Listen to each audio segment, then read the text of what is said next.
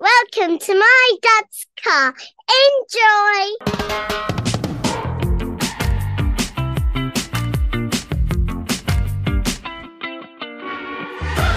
Welcome to My Dad's Car, a podcast discussing our personal relationship with automotive nostalgia. And you know what? It doesn't even have to be about your dad's car. It can be your mum's, your grand's, your parents', guardians, or even a neighbour's. If it made an impression, let's talk about it.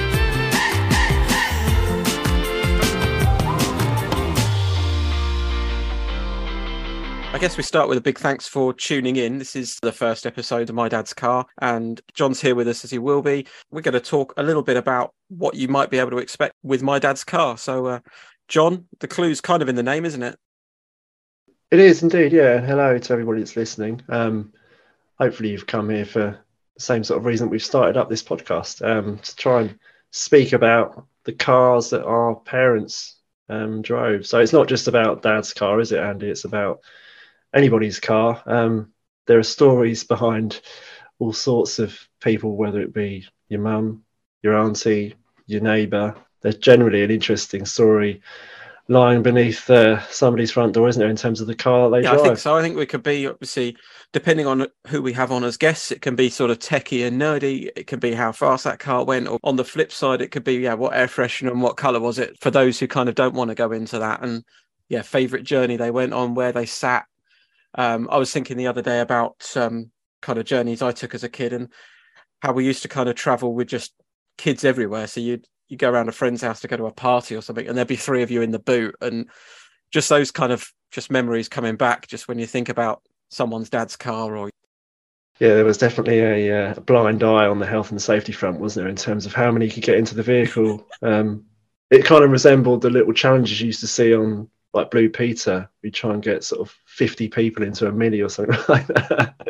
yeah it'd be interesting if there's anyone out there who's um who's experienced the uh, actually i've got a friend i've got a friend i think he took part in one of those sort of challenges who um yeah kind of world record how many people could you get in a i think it was a camper van really? so yeah maybe he's one to uh, talk to It's probably still there.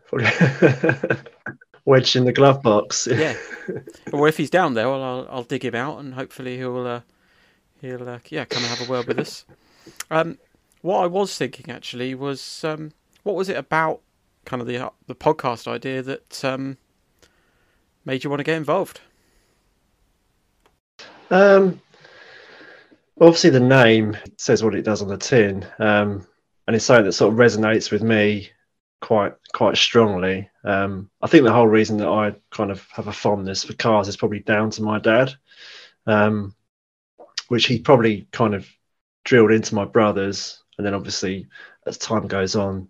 Your brothers get cars and stuff. If you've got older brothers, that is, and you tend to kind of want to do what they want to or what they're doing. So, before you know it, you kind of tunnel visioned into, oh, I quite fancy uh, getting that kind of car when I'm older, that sort of thing. And um, yeah, and obviously we go back a fair, fair few years. Um, so yeah, that's that's kind of, I guess, an obvious reason why I jumped it, and also my.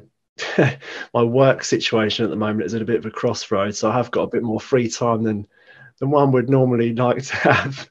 Um, so yeah, you, I, guess you kind of caught me at a good moment to just jump in and, and give it a whirl. Um, yeah who knows where it's going to go hopefully it will um yeah provoke kind of some uh, some discussions conjure up a few memories get people thinking and talking and um I think so. I think it'll largely bring back a lot of good memories for most people as well. You'd hope, because when you first mentioned the idea to me, it did kind of bring back a lot of memories that you until you really sort of thought deeply about it in terms of you know the journeys you used to make consistently, the music maybe your parents had on in the car, um, all that kind of stuff, which necessarily you, you wouldn't really think about until you really kind of dragged up the past a little bit. um without going too far into it was your dad a music person in in the car Not really, Andy. No, maybe mainly sort of Radio Two, um, bit of Wogan in the mornings as usual, because it was mainly in the mornings that we'd be in the car, sort of school runs, Yeah. that sort of thing.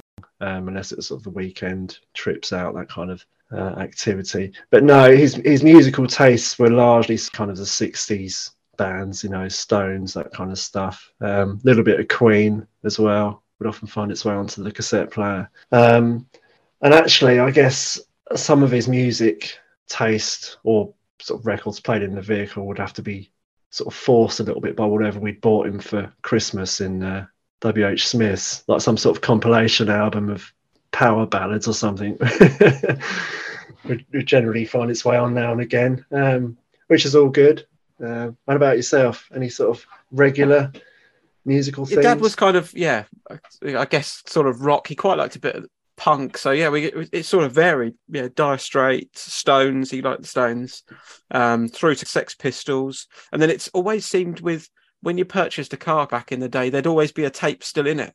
So um, he had this compilation tape of 90s dance music, which wasn't kind of his bag at all, but was right up my street. So whenever I was in the car, he had, yeah, Urban Cookie Collective and stuff like that to drive along to.